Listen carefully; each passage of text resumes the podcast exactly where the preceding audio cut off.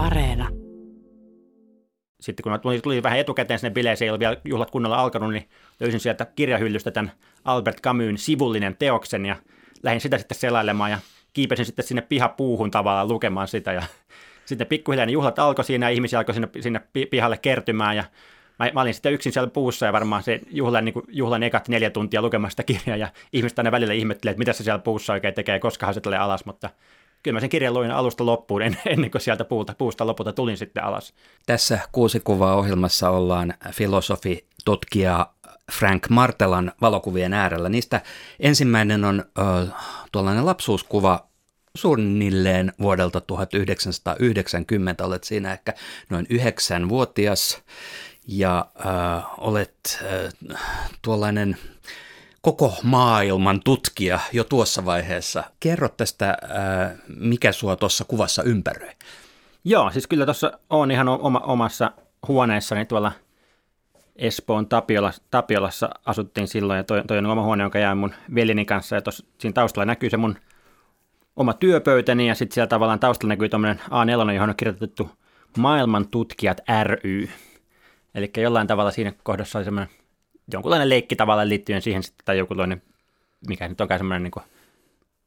juttu liittyen semmoiseen maailman tutkijuuteen, että jotenkin, että maailman tutkimus on niin kuin se, mikä, mikä itseä kiinnostaa, ja sen takia tuohon nyt tuohon kerätty tuohon pöydälle tavallaan erilaisia tietokirjoja, ja sitten se on kaukoputkea, ja Antti katsoo tähtiä kirja, jossa kerrotaan tähti, tähdistä ja eläimistä ja muista tavalla, että koska jollain tavalla siinä vaiheessa, niin kuin, muistan aina kun kysyttiin, niin kuin, että mitä susta tulee isona, niin kyllä se standardivastaus jostain niin esikoulusta lähtien oli aina se, että maailman tutkija. Ei enempää eikä vähempää. Tuohon jotenkin voi melkeinpä niin kuin samastua tai jotenkin, tai voi kuvitella, että, että se niin kuin nuoren lapsen niin kuin kiinnostus ja uteliaisuus, into sitä maailmaa kohtaan on aika huikea, tai voi olla aika huikea. No joo, kyllä mä ainakin koin, että itsellä se oli semmoinen, että kiinnosti, kiinnosti vähän niin kuin kaikenlaiset asiat, ja tuli luettua, sitten heti kun oppii lukemaan, niin tuli luettua kaikenlaista, että tietenkin tuli jotain viisikko, viisikoita ja muita tämmöisiä perus, perus nuorten, lasten ja nuorten kirjoja tuli luettua, mutta sitten myös tämmöisiä tietokirjoja tuli aika paljon kahlattua. Ja ehkä erityisesti tuommoisia niin maantiedoja, jotain karttakirjoja tuli tosi paljon selailtua ja tutkittu, että minkälaisia, minkälaisia maita on olemassa ja miten, minkä, minkälaisia paikkoja ylipäänsä. No oliko tämä niinku tutkijaksi ryhtyminen sun oma juttu vai oliko esimerkiksi, sulla oli veli ja sisko, niin ö, olivatko hekin tutkijoita? No mä en, mä en muista näitä maailman tutkijat ry, että ketä kaikkea siinä jäsenenä sitten, sitten oli, mutta mä tietenkin tuossa olin, olin vanhin meistä kolmesta, että sisko on tuossa vaiheessa ollut vielä ihan niin kuin parivuotias, niin se ei varmaan ihan aika maailman tutkija hommissa on mukana, mutta voi hyvin olla, että veli on sitten ollut leikissä jollakin, jollakin tasolla mukana, koska usein tietenkin tuossa vaiheessa leikit menee silleen, että jollakin on se visio leikistä ja toinen on sitten mukana halusta tai ei. Joo. Millainen paikka Tapiolla oli ö, kasvaa ö, lapseksi toisaalta, mutta sitten ö, maailmantutkijaksi ja myöhemmin myös ö, filosofian tutkijaksi?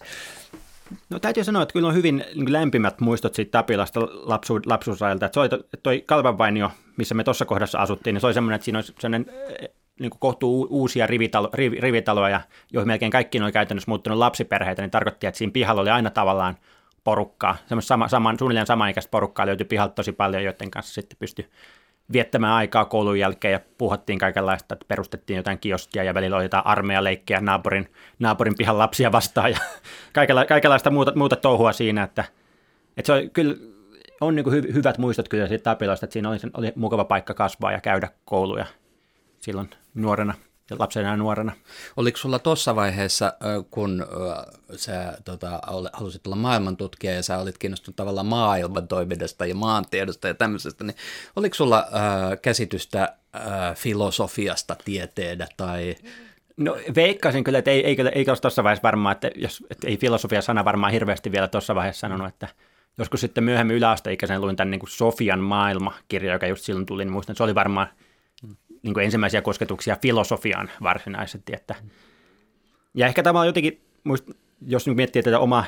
tutkijan uran, tai tutkijan uran evoluutiota, niin tuossa vaiheessa ehkä se kiinnostus oli nimenomaan se, ehkä se enemmän niin maailmaan ylipäänsä, mutta ehkä sitten jossain siinä yläasteen lukiolikäisenä alkoi tarkentua tavallaan, että se mikä mua oikeastaan kiinnostaa on se semmoinen niin ihmisen maailma. Mua kiinnostaa niin kuin ihminen ja ihmisen maailma ja ihmiseen liittyvät ilmiöt, että että se kiinnostus semmoiseen niin puhtaaseen maantietoon tai luonnontieteisiin niin jäi vähän niin kuin taustalle ja enimmäkseen alkoi kiinnostaa sitten just vaikka joku psykologia ja historia ja filosofia ja filosofiassa nimenomaan niin kuin ihmiseen liittyvät kysymykset. Sitten kun olen tosi innoissaan kaikesta niin kuin tavallaan eri, eri oppiaineista sun muista, niin sitten vaikka jossain yläasteella mutta tavallaan oli, oli, meni koulussa hirveän hyvin ja olisi ollut keskiarvo oli jotain 9,6 siinä vaiheessa, kun lähdettiin sieltä yläasteelta eteenpäin. Sitten vaan jälkeenpäin tavallaan törmännyt vaikka jossain yliopistossa moniin tyyppeihin tavallaan, varsinkin ehkä niin kuin miehiin, niin kuin, niin kuin poikiin, jotka on tavallaan kokenut, että ne on, on, on tykännyt koulusta, ollut hyviä koulussa ja se on ollut vähän niin kuin niillä aika iso taakka, että joutunut vaikka kiusatuksi sen takia, että on saanut hyviä numeroita ja joutunut vähän ole pitämään sellaista sordinoa, että ei uskalla luokassa sanoa mitään ja, ja pitää vähän niin kuin piilossa, mitä, mitä kokeita saa, tai jopa niin kuin ihan tietoisesti suorit, alisuoriutuu, jotta niin kuin tavallaan ei, ei saisi sitä tavallaan muiden poikien vihaa niskoihinsa, niin mä, mä en koskaan kokenut mitään semmoista, että Tapilla on varmaan siitä niin kuin kohtuu varmaan sellainen silleen niin akateeminen asuinalue tai silleen, että sit siellä jotenkin tuommoisesta, tommosesta en muista mitään niin negatiivista, että ei, ei ollut missään vaiheessa semmoista, että joutui jotenkin piilottamaan sitä, että tykkäsi koulusta tai oli innoissaan jostain oppiaineesta. Että siinä mielessä tavallaan tietenkään sitä ei sille itse tajunnut sillä aikanaan, kun elistä lapsuutta, mutta jälkeenpäin, kun, niin kuin mitä enemmän kuullut tavallaan erilaisia tarinoita, niin tiedostanut, kuinka onnellisessa asemassa sitä on ollut, kun on saanut kasvaa semmoisessa paikassa, missä on ollut semmoista hyvää, hyvää porukkaa ympärillä ihan pihapiirissä ja sitten siellä koulussa ja muualla ja kokenut sille, että päässyt elä, niin kuin toimimaan just sillä tavalla kuin haluaa. Nyt jos me siirrymme toiseen kuvaan, niin se on ö, ö, otettu vappuna 2014 ja siinä näkyy sinun perhettäsi, siis lapsuuden perhettäsi, eli veli, sisko ja heidän perheensä ja vanhemmat. Kyllä, kyllä. Joo, tässä kun mietit tavallaan, että erilaisia kuvia, halusin tietenkin jonkun kuvan tästä lapsuuden perheestä ja sitten kun tähän kuvaan törmäsin tuossa, niin ajattelin, että tämä jotenkin kuvasta aika hauskasti sitä, sitä perheen meininkiä tavallaan, että siinä tosiaan keskellä on mun, mun äiti ja isä, ja sitten siinä tavallaan niiden, niiden vieressä on sitten sisko ja veli, ja sitten kuvan vasemmassa reunassa on sitten sisko ja veljen pu- nykyiset puolisot. Mutta vaan tuossa ehkä toi kuva, kuva mun mielestä siinä on niin aika hauska tunnelma, ja sitten myös tavallaan, toi vappu on tietenkin semmoinen juhla, jota sitten, että, toi, että mennään vappuna sinne kaivopu, kaivopuistoon, eli Ullanlinnanmäeksi, josta, josta, jostain syystä aina vappuna kutsutaan Ullanlinnanmäeksi, vaikka mun, se on 364 päivää vuodesta, se on kaivopuisto, mutta vappuna sitä kutsutaan Ullanlinnanmäeksi, niin sinne meneminen oli tavallaan niin sinne vapputraditio, joka lähti liikkeelle ihan siitä, niin omasta lapsuudesta, että joka, joka, joka vappu tavallaan vanhemmat sitten raahas meidän enemmän tai vähemmän vapaaehtoisesti mukaan sinne, sinne ja siellä sitten oli, oli, oli, olivat sitten omia, omien kavereiden kanssa siellä pyö, pyö, pyö, pyöriä, meitä lapsia sitten pyöri siinä, siinä mukana ja sitten kun itse tavallaan tuli opiskeluikäiseksi, niin tietenkin lähti sitten niiden opiskelukavereiden kanssa sinne samaan paikkaan sitten menemään, mutta jotenkin, et, ja tietenkin sitten niin siinä näkyy se semmoinen tietyllä, että tulee, tulee semmoista taustasta, että vanhemmillakin on se ylioppilaslakki päässä ja, ja se Ulla Linnanmäki oli tuttu jo niin omasta lapsuudesta, eikä tullut vasta tutuksi siinä opiskeluaikana, että – Toi Ullanlinnanmäki tai vapputraditio ei ole ehkä muille kuin helsinkiläisille tota, tuttu samalla lailla kuin niille, joille se on niin kuin tavallaan äidinmaidossa ivettyä. Eli mikä siinä on se, sen ytimessä, että vappu, to, vappupäivän aamuna ihmiset hakeutuvat syömään silliä tai jotain, kattavat pöytiä ja, ja tota, vuodesta toiseen viihtyvät samoilla paikoilla Helsingin kaivopuistossa, joka sinä päivänä on Ullan Linnanmäki. No niin, en tiedä niin kuin mistä se, kuinka pitkään, kuinka pitkään se loput on ollut. Kyllä ymmärtääkseni sinne opiskelijoita on kokoontunut varmaan joku sadan vuoden ajan jo ainakin silleen, että Kyllä se varmaan just, että aika paljon se on niin opiskelijoita, opiskelijoita ja entisiä opiskelijoita, jotka sinne, sinne sitten kokoontuu tavallaan, että – aika paljon itsellä tavallaan se, se, perustuu siihen, että siellä, siellä tapaa tosi paljon erilaisia tuttuja, että varsinkin silloin muistan silloin parikymppisenä tavallaan tuntuu, että sitä kävelee viisi metriä, aina tulee joku, joku tuttu vastaan, kun oli tavallaan niin oli opiskelukavereita siellä teknisestä korkeakoululta, oli opiskelukavereita siellä Helsingin yliopiston puolelta, sitten oli vaikka jotain niin muita, muita kavereita, lapsuuden kavereita, jotka siellä pyörii, ja sitten oli niitä, va, omat vanhemmat löytyi sieltä, ja sitten niitä vanhempien kavereihinkin törmäsi siellä, ja vanhempien kavereiden lapsiin, ja et sillä tavalla siellä oli tosi, tosi paljon aina oli, oli tavan tuttua porukkaa, että se oli varmaan se, mikä itseäsi eniten viehätti, että siksi ne oli aina pakko päästä, että ihan vaan niin kuin, että pääsee sitä ihmisvilinässä pyörimään ja erilaisten tuttujen kanssa morjastamaan ja nostamaan kuohuviinilasia siinä hetken aikaa ja sitten jatkaa seura- seuraavaan, seuraavan porukan pariin. Se on legendaarista, että sään, sään kuuluu aina olla aika ko- kolea ja tuona päivänä. Kyllä. Ja yksi, mikä tuossa ehkä havaitaan myös niin kuin tavallaan, jos katsoo kuvaa, että siinä on aika monta tupsulakkia myös ihmisillä päässä tavallaan siinä kuvassa, joka sitten taas kertoo taas, että perheessä on aika vahvasti tämä niin tämmöinen te- teekkarius tai diplomi-insinööriys on aika vahvasti läsnä, että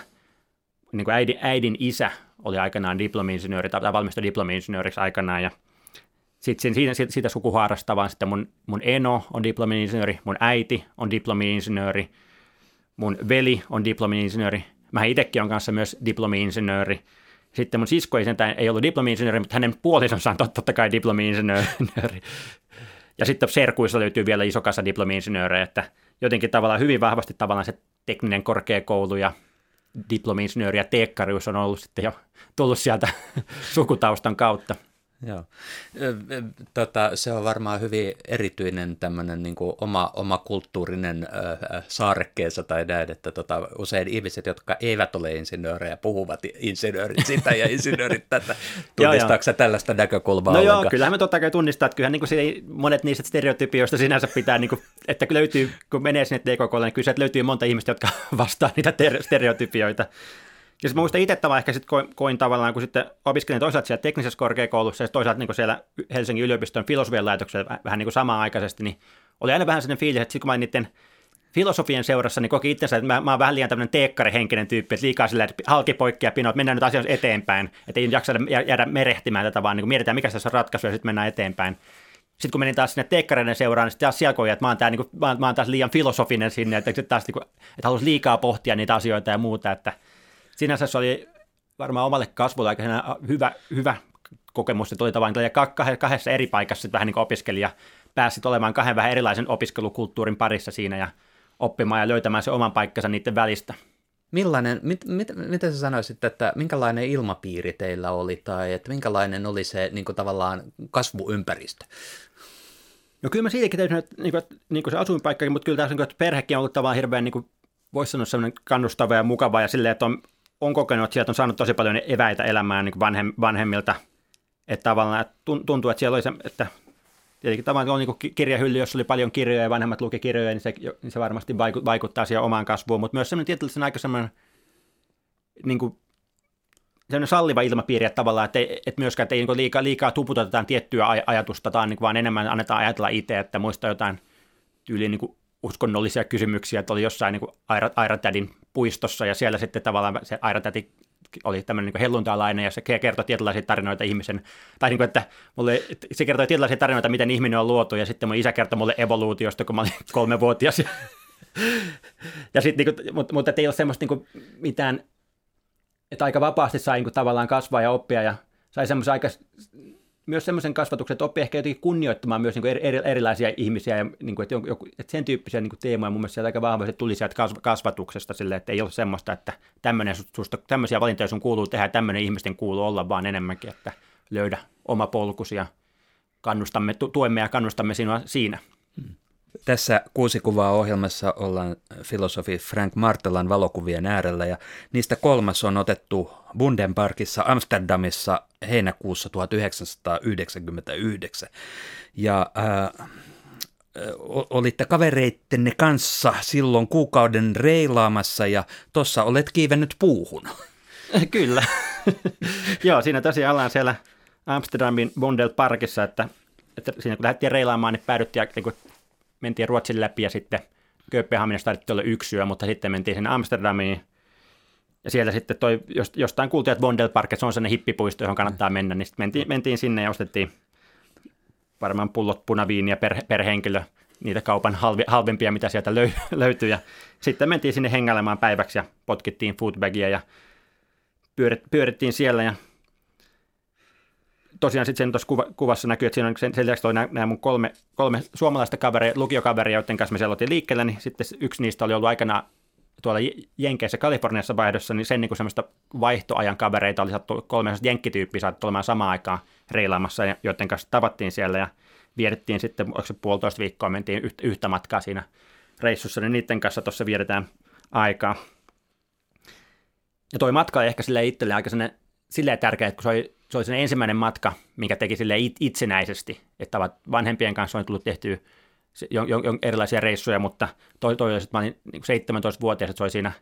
lukion toisen ja kolmannen vuoden välisenä kesänä, niin sitten lähdettiin tavallaan kolmen kaverin, tai nelistään, nelistään lähdettiin liikkeelle ja kuukauden verran, ja siihen aikaan tietenkin ei matkapuhelimilla pystynyt hirveästi ulkomailta soittamaan ja muuta, että sitä oli sitten yhtäkkiä aika niin omillaan, omillaan siellä kes, niin ympäri Eurooppaa pyörimässä, niin siinä on aika semmoinen vahva vapauden tunne, että yhtäkkiä ollaankin täällä liikkeellä ja itse pitää pitää huolta, että on katto pään päällä ja jotain ruokaa syötävänä. Joo, tämä ensimmäinen kuva maailman tutkijasta, niin, niin on nyt sitten, on nyt ollaan siirretty siihen, että sä tutkit sitä sitten ihan no, silleen. nyt tämä kenttävaihe tässä tutkimuksessa sitten, että ei kannata enää vain karttakirjoja. Joo, mutta äh, tämä oli siis Interrail, ja Interrailillähän on suuri kulttuurinen merkitys, että sehän oli, kyllä ei ollut mikään uusi asia tohon aikaan enää, että se oli ollut olemassa jo, mutta että äh,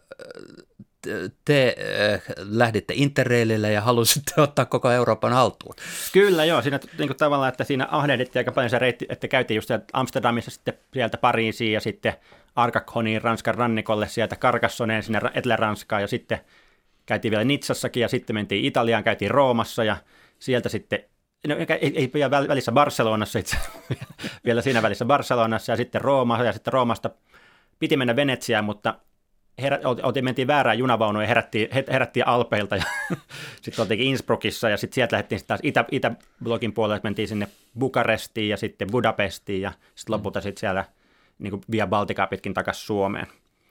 Niin siinä kyllä aika, aika, aika paljon tuli nähtyä, mutta tietenkin voisi sanoa, että voisi olla järkevämpää matkustaa sillä, että olisi vähän pidempään yhdessä paikassa, mutta nyt osittain ihan rahaakin säästääksemme käytetään paljon niitä yöjunia, koska yöjunat sitten tavallaan internet-kortin kanssa oli ilmainen tapa yöpyä, ei tarvitse maksaa siitä, niin meidän budjetti oli kohtuu rajallinen, niin se helpotti aika paljon sitten, että jokainen yöpyminen, mistä ei joutunut maksamaan. Jos tuosta kuvasta vielä saat puussa siinä, muistatko yhtään miksi? no ehkä se varmaan just, siinä on siihen aikaan muistan, että mä olin jotenkin usein, usein olin jossain puussa. Tämä ei ole mitenkään niin ainutkertaista, että olin puussa. Että ehkä oli vähän semmoinen aina, halusi olla vähän sellainen niin eksentrinä ja tehdä jotain vähän outoa ja kummallista, kuten sitten kiivotepuuhu, että muistan tuossa samoihin aikoihin yhtenä kerralla joku kotibileet kaverin luona, ja, ja sitten kun tuli, tuli vähän etukäteen sinne bileeseen, ei ollut vielä juhlat kunnolla alkanut, niin löysin sieltä kirjahyllystä tämän Albert Camusin sivullinen teoksen, ja lähdin sitä sitten selailemaan, ja kiipesin sitten sinne pihapuuhun tavallaan lukemaan sitä, ja sitten pikkuhiljaa ne juhlat alkoi siinä, ja ihmisiä alkoi sinne, sinne pihalle kertymään, ja mä, mä olin sitten yksin siellä puussa ja varmaan se juhlan, niin kuin, juhlan ekat neljä tuntia lukemasta kirjaa ja ihmiset aina välillä ihmettelee, että mitä se siellä puussa oikein tekee, koska se tulee alas, mutta kyllä mä sen kirjan luin alusta loppuun ennen kuin sieltä puuta, puusta lopulta tulin sitten alas niin se... liityin juhlakansun sekaan. Joo, no varmaan tuli tuostakin sitten iki, ikimuistoiset juhlat. Mutta tota, toi tommonen niin kuin, että tehdä jotain vähän epäsovinnaista tai tavallisuudesta poikkeavaa, niin mistä semmoinen kumpuaa? Vaikea sanoa. Sitten jotenkin se tuossa vaiheessa varsinkin oli tosi vahvana se, että piti aina tehdä vähän jotain niin outoa ja niin kuin, tavallaan, vähän niin kuin hämmentää ihmisiä tekemään jotain semmoista kum, kummallista, niin siinä on mutta tietenkin osittain varmaan siihen liittyy myös tietenkin toi kaveriporukka, mikä, mikä mä silloin, mikä, mikä kanssa tuossa reilaamassakin oli, joka löytyi siinä joskus ysi, ysiluokalla, mä niiden, niihin tutustuin alun perin, menin samaan salibändin joukkueeseen pelaamaan niiden kanssa. Niin muistan, että se kaveriporukka oli vähän semmoinen, jossa tuntuu, että siellä on niin kuin, silleen sallittu olla oma itsensä, että – mä tulin, asuttiin perheen kanssa kaksi vuotta, kaksi puoli vuotta Ruotsissa ja sitten me muutettiin takaisin sinne Tapilaan silleen, kun just mä tulin ysiluokalle silloin, niin muista, että, että kun se yläaste on kuitenkin vähän sellainen paikka, että siellä on vähän niitä, on, tuolla on ne kovikset ja tuolla on ne nörtit ja tämmöiset vähän jaottelut, niin tämä kaveriporukka jotenkin erottu semmoisen, että se ei, ei mahtunut tähän jaotteluun, että tavallaan tuntuu niin pojat, pojat tuntui tykkäävän koulussa, mutta samaan aikaan oli hyviä urheilemaan ja semmoista, että sitten se, jotenkin vähän, niitä kutsuttiin leikkipojiksi, pari eri tahoa kutsui niitä leikkipojiksi vähän silleen niin pilkkanimenä niitä tyyppejä, että noi vaan niin leikkii tuolla eikä, ota, eikä ole mukana tässä kilpailussa siitä, että kuka on kovin tai muuta, niin jotenkin se veti mua puoleensa ja tuntuu, että, se, että sen kaveriporun kanssa edelleen tällä viettää siis aikaansa, että noin valtaosa noista tyypeistä samasta kaveriporukasta on edelleen semmoisia, joita näkee, vaikka nyt juhannuksena oltiin seitsemän perhettä samassa, samassa paikassa ja, kaik, ja kaik, koko tämä porukka oli just sinne tuota lukiokaveriporukkaa, minkä kanssa tulee vietetty aikaa, niin se on kyllä ollut sen kanssa tärkeä sinne voimavara omassa tarinassa se, että on ollut tämmöinen kaveriporukka, jos on saanut olla oma itsensä ja kokenut, että tavallaan niiden kanssa on pystynyt sitten jakamaan kaikenlaiset, kaikenlaiset asiat niistä nuoruuden interrail-reissuista ja ensimmäisestä, ensimmäisestä oluen juomiskokemuksesta sun muista lähtien. Niin just toi tavallaan niin kuin ihmisen sosiaalisuus ja se, että niin kuin kuuluu johonkin yhteisöön ja sitten vielä niin onnellisesti, että saa olla siellä oma itsensä, ettei se yhteisö tavallaan pakota liikaa. Joo, ei, kyllä, kyllä mä niin kuin sille, että sitä, sitä tosi paljon arvostaa, että on löytänyt tuommoisen paikan, ja se varmaan helpotti myös siinä, vaikka jossain opiskeluaikana ja muuta, että oli sellainen vahva tunne, että on, on tämä yksi yhteisö, missä on, missä on juuri semmoisena, kun on jäsenenä, niin ei tarvittanut niissä muissa yhteisöissä, mihinkä jäsenet halusi päästä, niin tavallaan niin paljon stressata sitä, kun oli tavallaan kuitenkin se tietty turvallinen perussatama tai semmoinen, niin kuin, semmoinen niin siitä omasta kaveriporukasta. Tulee vielä se matkustama ylipäänsä, että ehkä just se maailmantutkimus tuossa elämänvaiheessa ilmeni aika paljon sitä, tykkäsin aika paljon matkustaa ja tuli matkustaa aika paljon myös ihan niin kuin yksinkin. Että tuolla reissulla otin nyt kavereiden kanssa, mutta vain tokan kerran, kun olin reilaamassa vielä pari vuotta myöhemmin, niin sitten siinä varmaan pari viikkoa melkein siitä reilaamista meni, että yhden kaverin kanssa meni osan matkaa, mutta sitten se jäi Italiaan, kun se ollut siellä taas vaihdossa, niin jäi sen vaihtari, vaihtari perheensä luoksi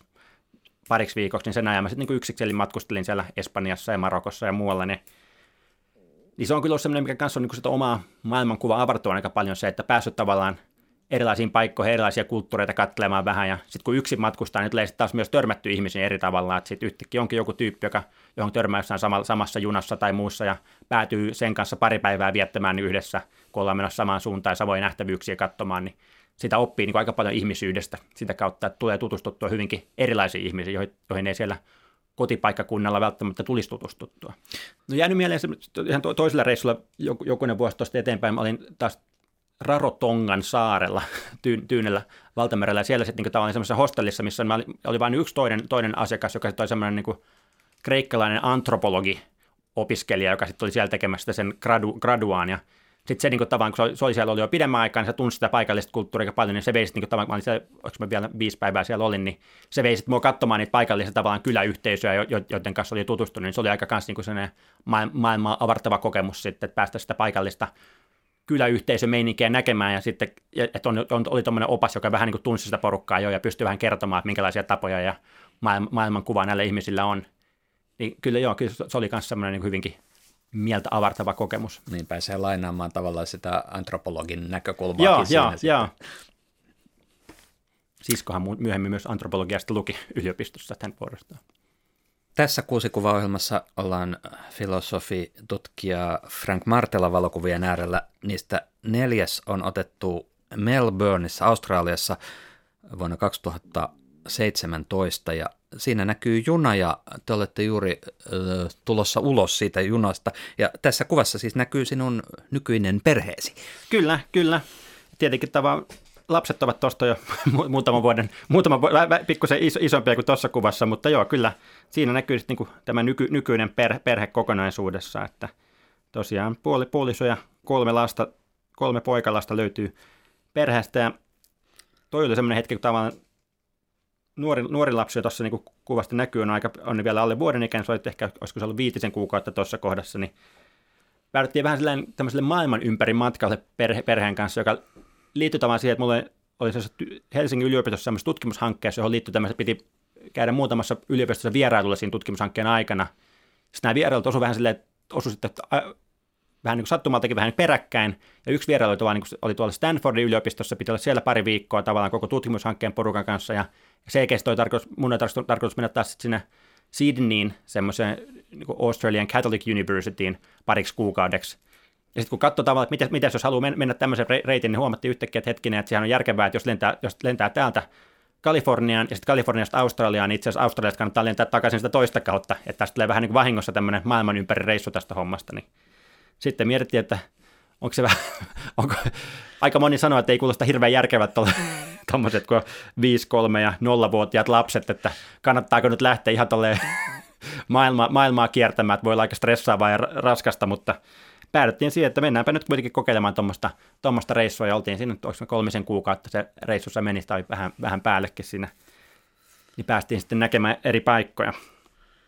Joo, aika nuorena näköjään voi päästä kiertämään maapallon. Että. joo, jo, joo, sitä me naurettiin sen reissun jälkeen tavallaan, että tämä nuori lapsi silloin niin kun se oli käynyt enemmän, useammassa maassa kuin silloin ikäkuukausia. että siihen, niin kuin, siihen on vaikea päästä semmoiseen tahtiin. Mutta hän ei tietenkään varmaan hirveästi tästä matkasta itse muista jälkeenpäin. No, jos ajattelee noita sun tutkimusjuttuja, niin, niin minkälaisiin ikään kuin teemoihin tämä matka liittyy, että minkälaisia asioita, kun sä tuosta astut ulos tuosta junasta tuolla Melbourneissa, niin minkälaiset äh, filosofiset äh, ongelmat sulla on ollut siinä niin kuin päällimmäisenä mielessä? Mm, no itse no sinänsä toi Melbourne-reissu liittyy ihan silleen, että mä ajattelin, mun puolisoni Piret, niin sen niin kuin pari vanhaa kaveria asu, sattui asumaan siellä Melbourneissa, niin sitten me oltiin Sydneyssä käymässä, sen tuntui tietenkin luontevalta käydä niitä, niitä moikkaamassa siellä, niin tuossa oltiin sitten, oltiinko me viisi päivää siellä Melbourneissa niiden, niiden vieraana, mutta ne tutkimusteemat liittyy varmaan siinä aika paljon, myötätunto ja hyvän tekeminen oli varmaan ne pääteemoja, mitkä tuossa matkalla, että se oli sellainen myötätunnon mullistava voima tutkimushanke – missä mä olin mukana siellä Helsingin yliopistossa, jonka puitteissa me oltiin siellä Stanfordissa, pidettiin semmoista seminaaria ja sitten tuolla Sydneyssä taas vuorostaan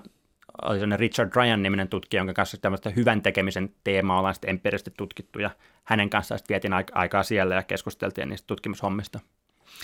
Mitä toi merkitsee, niin kuin jos ajatellaan nyt vaan tämä korona-aika ollut, että ihmiset on aika paljon etäyhteyksien varassa, mutta tutkijat ö, usein pyrkivät tapaamaan toisiaan maantieteellisistä esteistä huolimatta, niin mitä se merkitsee ö, matkustaa vaikka maanpallon toiselle puolelle tapaamaan jotain tutkijaa, sen niin kuin, verrattuna siihen, että oltaisiin pelkästään netin yli kirjoitettaisiin yhdessä jotain juttua?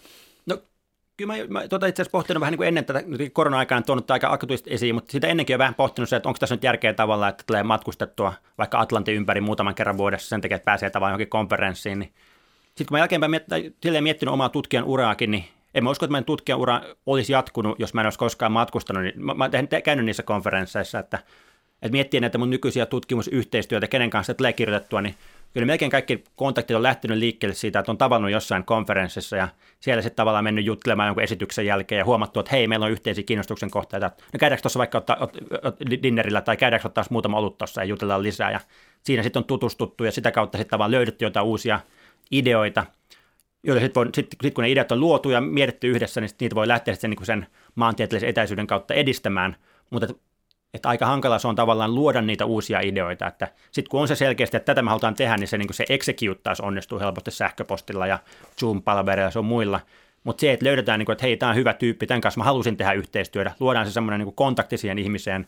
ja sitten toisaalta se, että niin yhdessä visioidaan niitä seuraavia askeleita, niin se kyllä vaatii aika paljon sitä, myös sitä fyysistä kohtaamista. Että kyllä se nyt on niin kuin huomannut, että –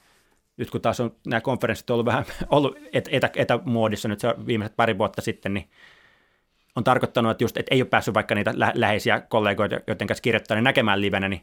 totta kai niitä niin olemassa olevia projekteja saa edistettyä ja viety eteenpäin, mutta tuntuu, että niin just se semmoinen, niin kuin, että mitä seuraavaksi, mikä se on uusi hieno visio, mitä luodaan, niin se vaatisi jotenkin se yhteisen tilan ja se, että on, on niin sitä kiireetöntä aikaa vähän oleilla, oleilla ja heittää vähän vitsiä siitä sun tästä ja sitten pikkuhiljaa löytää niitä uusia tutkimusideoita. Et sitten tämä tämmöinen, että mennään syömään ampurilaisia tai juodaan olutta tai kiipeillään jollekin kukkulalle, niin se on niin kuin tavallaan tekosyy sille, että voidaan luoda uusia, no niin, no joo, niin kai... yhdessä uusia ideoita, ajatella yhdessä. Joo, ja, ja totta kai siinä on ihan, ihan, myös ihan vaan se, että, että kun sen jonkun tyypin kanssa tekee paljon yhteistyötä, että viikoittain vaihtaa sähköpostia ja muuta semmoista, niin on se tosi kiva, että välillä päästään myös että ihan niin näkemään se tyyppi livenä sillä, että on se tosi va, ihan vaan niin kuin, että kyllä se vaan, myös on vaan mukava vaan että sitten on niin sitä aikaa vähän hmm heittää läppää, kuuluu vähän mitä perheelle kuuluu ja kaikkea tuommoista sitä muuta kuin pelkästään sitä työhommaa. Että ihan se, että kyllä niitä tavallaan kuitenkin niistä tutkijakollegoista on tullut sellaisia tavallaan niin kuin kavereita tai ystäviä tavallaan siinä, siinä vuosien varrella, niin sitten sekin, että on ollut kiva, kun sitten on kuitenkin ollut se kerran vuodessa joku paikka, missä vaikka yhteinen konferenssi, missä sitten pääsee näkemään ihan livenä ja juttelemaan ja viettämään aikaa yhdessä. No tuossa kuvassa olette siis tuota, tulossa Me- Melbournein äh, junalla, niin miten se sitten meni tämä niin kuin, lasten kanssa matkustaminen? Oliko siellä, oliko siellä itkuisia öitä tota, tai tota, lentomatkoja? No, Sitä aina pelätään, kun lähdetään lasten kanssa. Mä muistan, jo, totta kai mekin etukäteen mietittiin, niin kuin varauduttiin pahimpaan niiden lentomatkojen osalta, että saa nähdä, mitä, että ollaanko me niin tavallaan, että, kaikki yrittää nukkua lentokoneessa ja meidän lapsi huutaa siellä naamapunaisena viisi tuntia putkeen. Mutta ei onneksi, muistaakseni lentomatkat meni yllättävän silleen rauhallisesti, että lapset oli tietenkin innoissaan siitä lentämisestä itsessään ja sitten kuitenkin ne sai myös, sitten kun oli yölentoja, niin sai nukuttua siellä lentokoneessa. Niin joo, ei, mun mielestä lopulta meni niin yllättävänkin helposti ne, niin ne pitkät lennot verrattuna siihen, mitä niin pelkäsi etukäteen. Näettekö kenguruita? Joo, nähtiin no, eläintarhassa tietenkin, mutta nähtiin itse asiassa just, just nimenomaan sen tona, tona samana aamuna, kun tuossa kuva on otettu, niin siinä kun se, oli yöjuna sieltä Sydneystä Melbourne, niin siinä aamulla kun herättiin, niin oltiin vielä vaan siinä matkan varrella siellä jossain erä, erämaassa, niin siinä kun verhot avattiin, niin siinä just ulkopuolella pomppi kenguruita, että nähtiin ihan tuommoisia villejä kenguruita siellä maastossa ja päästiin niitä junan ikkunasta tarkkailemaan. Miten sitten niinku tavallaan toi tutkijan työn ja perheelämän sovittaminen sujuu, että tota, ö, pienten lasten kanssa joutuu kaikkea tekemään, niin sitten miten toi tota, tutkiminen siinä sivussa onnistuu? No joo, totta kai tietenkin, että kolme, kolme lasta on tietenkin enemmän työtä kuin y, yksi lapsi kaikin, kaikin puolin, että sen on huomannut tässä, että mutta tutkijan työ on sinänsä niin joustavaa tavallaan, että niitä, niitä kirjoitushommia tai muita hommia pystyy tekemään sinänsä usein eri, eri kellonaikoihin, että se niin kuin tuo tiettyä joustavuutta siihen arkeen. Mutta totta kai, että jos haluat tutkijan työtä kunnianhimoisesti tehdä, niin se vaatii tietyn, tietyn määrän tunteja. Ja sitten toisaalta on sen per, perheen, perheen kanssa oleilu vaatii myös sen tietyn määrän tunteja, niin eikö se enimmäkseen se tarkoitti varmaan tos, varsinkin tuossa vaiheessa, että sitä muuta aikaa oli hyvin vähän, että niin harrastukset ja kavereiden kanssa oleilu ja semmoinen kaikki, kaikki muu jäi aika, aika vähin, että ei ole kyllä hirveästi tullut käytyä elokuvateattereissa tai kavereiden kanssa oluella tai muuta semmoista hommaa, että ne, ne oli aika, kaikki aika minimissä, että se aika meni aika pitkälle just siihen, niin oli se työ ja sitten oli se perhe ja siinä sitten aika pitkälti olikin. Mutta totta kai ehkä nyt, kun noin nuorimmainen, joka tuossa vielä on, on tuommoinen ihan alle vuoden ikäinen, niin se, sekin on nyt täyttänyt viisi vuotta, niin huomaa tässä vaiheessa jo sitten se, niin se taas, että lapset on huomattavasti itsenäisempiä, että varsinkin tavallaan se esikoinen, joka on joko niin neljännen luokalla, niin kulkee itsenäisesti paikasta toiseen ja muutenkin ne lapset siinä pihalla, pihalla saattaa, niin kuin, että nyt kun tullaan, tullaan kotiin, niin lapset menee pihalle ja naapuri, naapureiden kanssa siinä saattaa pari tuntia puuhastella silleen, että sitä voi itse tehdä kotona mitä haluaa ja väliliikkuen sitä kurkkia, että mitä siellä tapahtuu, että onko kaikki vielä paikalla ja elossa. Voiko sitä huomata, että tämmöiset niin perheessä tapahtuvat asiat hiipii tutkimukseen mukaan tai jotenkin, tai että voiko siihen liittyä oivalluksia? Aikaisemmin sanoit, että sua kiinnosti niin koko maailma ja sitten sua rupesi kiinnostaa ihmiset erityisesti, niin onko, onko perhe hyvä paikka tarkkailla ihmisten toimintaa? No on, ja totta kai varsinkin lapset on niin sille, totta kai niin myös tälleen niin aikuisen myös, että parisuhde on ihan kiinnostava ihmissuhde, jota voi tälleen tutkimusmielessäkin miettiä, että kaikkea siihen liittyviä dynamiikkoja, mutta ehkä erityisen kiinnostavaa eikä nämä lapset ja seurata niiden sitä kasvamista silleen, että siitä kun ne lähtee siitä vauvasta, joka putkahtaa maailmaa ja ei hirveästi mistään mitään ymmärrä ja siitä ne kasvaa sitten tavallaan isommaksi ja koko ajan tulee niitä uusia oivalluksia ja ymmärrystä, niin se on ollut tosi kiehtovaa ihan näin niin kuin silleen, että jos on ihmisyydestä kiinnostunut, niin laps, la, lapsien tekeminen on ihan suositeltava, suositeltava asia. Ja se, että on vielä useampi lapsi, niin se on tavan kanssa ihan kiva, että sitten pystyy näkemään myös niitä se erilaisuuden, että et silloin kun on se eka lapsi, niin sitä ajattelee, että no tämmöisiä nämä lapset on. Sitten tulee toka lapsi, niin yhtäkkiä huomaa, että okei, tuommoisia lapset, jotkut lapset on, mutta itse asiassa jotkut lapset onkin ihan tämmöisiä. Ja, ja sitten tulee taas kolmas, niin sekin taas jo sekoittaa tavallaan pakkaa ja tuo taas uusia niin kuin oivalluksia siihen liittyen, että minkä, millä erilaisilla tavoin lapset voivat sitä maailmaa havainnoida ja toimia ja minkälaisia tarpeita ja preferenssejä niillä on. Niin kyllä tämä on silleen niin kuin ihmisyyden ymmärtämisen kannalta myös tosi, tosi hauskaa tämä isä, isänä oleminen, vaikka siinä on, on muuten, muutenkin hauskaa, mutta myös ihan tutkimuksena ja filosofisesta näkökulmasta ollut kiehtovaa seurata lasten kasvua. Meillä on käsillä viides kuva. Siinä näkyy ö, Esa Saarinen, varmaan useimmat, jotka tuota kuvaa katsoo, hänet tunnistavatkin. Sitten siinä olet sinä ja sitten Richard Ryan-niminen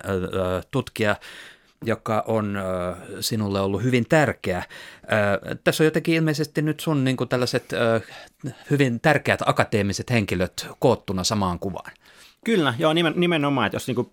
pitäisi nimetä, että ketkä olisivat niin suurimpia niin kuin tämmöisen akateemisen uran – tutkijan uran ja ajatteluun niin vaikuttavineet henkilöitä, niin tässä, nämä kaksi henkilöä tässä kuvassa ne varmaan aika pitkään on ollut, että, että Esa Saarinen ensinnäkin, niin aikana kun menin sinne tekniseen korkeakouluun opiskelemaan 2001, niin heti siinä samana keväänä päädyin sitten Esan näiden filosofia ja systeemään luentoja kuuntelemaan ja sitten hakeuduin sain semmoisen stipendin, sain, sain, sain semmoisen stipendin sinne Esan Pafos-seminaariin, mihin jaettiin täysin opiskelijastipendejä, niin pääsin sinne sitten, olisiko se peräti seuraavana kesänä, ja sitten menin sen Esan luovan ongelmanratkaisun seminaariin, joka oli myös aika kiinnostava kokemus. Ja jokunen vuosi myöhemmin olin sitten jo sen filosofia- ja systeemiajattelukurssin assarina sitten toimin, toimin, toimin ja sitten kun valmistuin maisteriksi, ja, lähe, ja siinä vaiheessa oli selkeä, että niin väitöskirjassa seuraava askel, niin Esa sai houkuteltua tekemään sitä väitöskirjaa sinne tuotantotalouden laitokselle, missä hän oli professorina, eli Esa oli mun väitöskirjan ohjaaja myös. Eli Esa on kyllä varmaan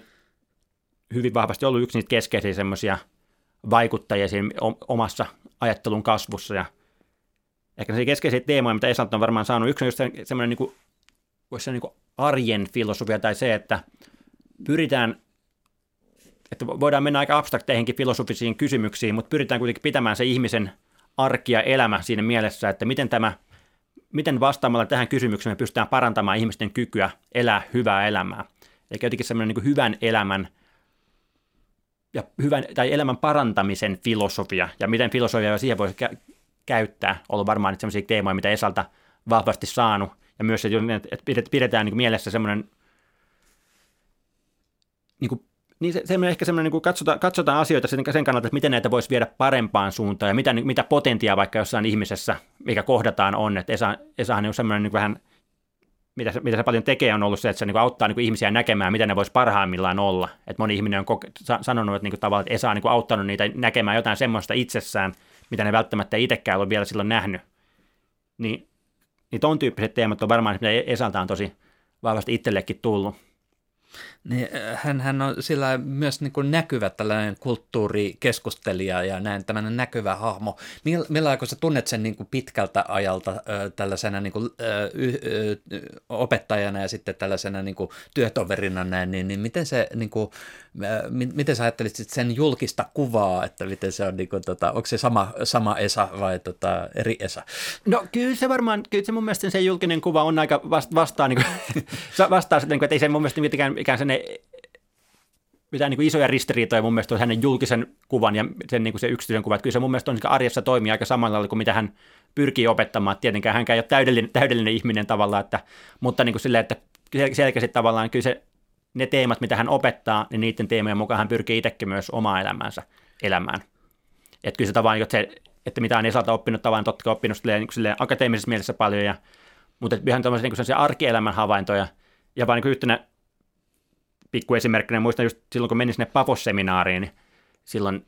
se on ollut joku 2003 vai mitä se on ollutkaan silleen, niin nuorena filosofia opiskelija, mä tekin semmoinen filosofian laitokset oppii aika sen kriittisen asenteen asioihin, niin sitten siinä vaan lentokoneessa matkalla sinne Pafokseen oli, se näytti joku sinne hömppä-elokuva, ja sitten tavallaan kun me oltiin se jossain passionossa, niin sitten se Esa saattoi olemaan sama, suunnilleen samassa kohdassa siinä passionossa, se kysyi multa, niin kuin me, meitä joku pieni porukka siinä, kysyi meiltä, että no mitäs, mitäs tykkäsitte siitä elokuvasta, ja mulla oli tietenkin sinne viiltävän kriittinen analyysi, että mikä se elokuvassa oli pielessä ja miksi tavallaan se premissit ei toiminut ja semmoinen, mitä nyt voi kuvitella sinne 22-vuotias sinne kriittinen, kriittinen nuori, nuori mies, mitä hän voi sanoa tuommoisesta elokuvasta. Sitten Esa silleen, joo, hyvä näkökulma, mutta, mutta toisaalta siinä on kyllä hirveän hienosti tämä ja tämä teema. Että niin Esan, niin Esan näkökulma siihen leffaan ei ollutkaan se, että mikä siinä on pielessä, vaan se, että miten me voitaisiin siitä oppia elämästä ja ihmisyydestä ja mitä hyvää siinä elokuvassa lopulta oli, mitä me voidaan saada siitä elokuvasta – ja muistan, se on, niin kuin, että Papos-seminaari on vielä alkanutkaan, muistan, että siinä passionossa jo sain semmoisen niin ekan, ekan niin ison oivalluksen jotenkin, että hetkinen, että maailmaa voi lähestyäkin tämmöiset näkökulmasta, että ei tarvitse ottaa aina sitä kriittistä näkökulmaa, vaan voi ottaa se, että kun kohtaa jonkun ihmisen, niin miettii, että mitä, tä, mitä mä voisin oppia tältä ihmiseltä, että ihminen saattaa ajatella hirveän eri tavalla ja saattaa olla erilainen tausta, mutta mitä, se voisi opet, mitä voisin oppia kuuntelemalla sitä, tai elokuvaa, tai mikä tahansa se onkaan, niin se oli sen ehkä, mitä se Esa on opettanut niin kuin, ihan niin kuin tutkimusmaailman ulkopuolella ihan vaan elämän asenteena. No sitten tässä valokuvassa on toinenkin henkilö sinun lisäksesi, niin, niin äh, tämä Richard Ryan, niin mitä, mi, mi, miten hän liittyy sun elämään? No, jos Esan kanssa just tämän, se, niin kuin, Esa oli väitöskirjaohjaaja valmistui vuonna 2012, oli tämä väitöstilaisuus joulukuussa, niin siitä sitten,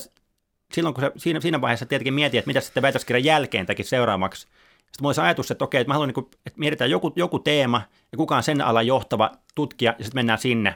vähintään vuodeksi. Ja sitten siinä samana kesänä satuin sitten olemaan semmoisessa yhdessä European Conference of Positive Psychology konferenssissa tuolla Moskovassa ja siellä tämä Richard Ryan oli yksi keynote puhujista. No sitten menin kuuntelemaan sen puhu- puheenvuoroja, vakuutuin aika paljon sen niin kuin ajatuksista ja näkökulmista, ja sitten se oli sen konferenssi dinner semmoisella jokilaivalla, niin siellä sitten meni, rohkaisin, rohkaisin mieleen menin juttelemaan sen Richardin kanssa, ja se vaikutti hyvältä tyypiltä ja sen seurauksena sitten olisiko niin yli kuukautta myöhemmin lähetin sillä sähköpostia, että hei, että olisiko mahdollista tulla sinne Rochesterin yliopistoon Jenkkeihin vuodeksi vaihtoon. Ja tämä Richardille sitten sopi ja sitten mä sain vielä rahoituksen siihen, siihen, siihen hommaan, niin sitten lähdin sinne Rochesteriin. Ja se on taas ollut myös sen oman akateemisen uran kannalta ihan keskeisiä juttuja. Oli se, että lähti sinne ja tutustui sitten tähän Richard Ryanin ja siihen self-determination theory, itsemääräämisteoriaan paremmin, koska se on ollut tutkimusmielessä ihan se keskeinen juttu – mitä, mitä on tullut tutkittua tässä sitten sen vuodesta 2013 lähtien. Että mullakin on Richard Ryanin kanssa yhteisjulkaisuja löytyy varmaan lähemmäs kymmenen tätä, tätä, tätä myötä ja edelleen tavallaan aktiivisesti tehdään yhteistyötä. Niin se on, niin Richardilta on taas oppinut hyvinkin paljon tavallaan, tai niin se, se, teoria, mitä hän, hän on edistänyt, on muodostunut oman tutkimustyön niin kuin ihan yti, ytimeen. Niin, että tuolla lailla rohkeasti lähestymällä tällaista akateemista auktoriteettihahmoa, niin voi yllättäen auetakin ovia. No joo, joo, ja muistan vielä semmoisen niin hauskan detaljin, että sitten kun mä, niin kuin, mä olin päättänyt, että nyt mä niin haluan, sinne, sitten mä muotoilin sitä sähköpostia, missä mä kysyin tätä hommaa, niin muotoilin sitä varmaan niin useamman päivän ja hain tähän feedbackia joltain kollegoilta, että olisiko tämä hyvä muotoilu näin vai näin. Sitten mä lähetin sen sähköpostiin, ja oli kaksi minuuttia myöhemmin tuli vastaus, yeah, it's okay. sitten mä sanoin, että okei, okay, että ei se näköjään niin iso, iso kynnys ollut tavallaan se, että pääsisi sinne, että jos se, jos se, harkinta, jos se kahdessa minuutissa tuli se ok vastaus siihen viestiin. No, mutta sä oot siis tutustunut häneenkin sitten tässä hyvin vuosien varrella, niin, niin tota, mitä, mitä tämä on niin avannut sulle? No joo, siis sit, että sen lisäksi, että se Richard on tavallaan niin kuin kollegana, kollegana tavallaan niin kuin tär, tärkeässä roolissa ja tämmöisen niin kuin mentorina tutkimusmielessä, niin se on myös ollut tavallaan niin ihmisenä ollut sellainen, johon, johon on tutustunut vuosien verran näissä erilaisissa konferensseissa. Ja sitten Richard esimerkiksi oli Suomessa käymässä, just tuossa tässä kuvassa ollaan teknisen tai Aalto-yliopiston A-salissa, jossa Richard piti semmoisen puheenvuoron, niin on, on päässyt viettämään sen kanssa aikaa ja huomannut, että jotenkin ajatellaan monista asioista samalla lailla, että siitä, siitä, siitä on myös niin oppinut paljon häneltä niin kuin elämästä, elämässä ylipäänsä, että ehkä se yksi, mikä niin kuin, oppitunti, mikä on saanut siltä, niin, niin joskus sille Richardille totesi, että, niin että, että Richard, you're a hippie in a suit, eli sä oot niin kuin, hippi pu, puku päällä, ja sitten Richard vastasi, että, että hei, sä et Frank, sä et tiedäkään, kuinka oikeassa sä oot. Että jollain tavalla se, että se Richard on hyvin, sillä on vahva sellainen, voisi sanoa niin oikein hippitausta, että se, oli, se lifta, oli, lifta oli silloin joskus 60-luvulla Grateful Deadin konsertteihin, se on muuta tämmöistä. Mut sit, ja silloin semmoista niin tavallaan hyvin varmasti kohtaa sisäistä motivaatiota ja sitä, että koulujärjestelmä ja työmaailman pitäisi olla ihmisten autonomiaa ja tukevaa. Ja, että semmoisia hyviä, hyviä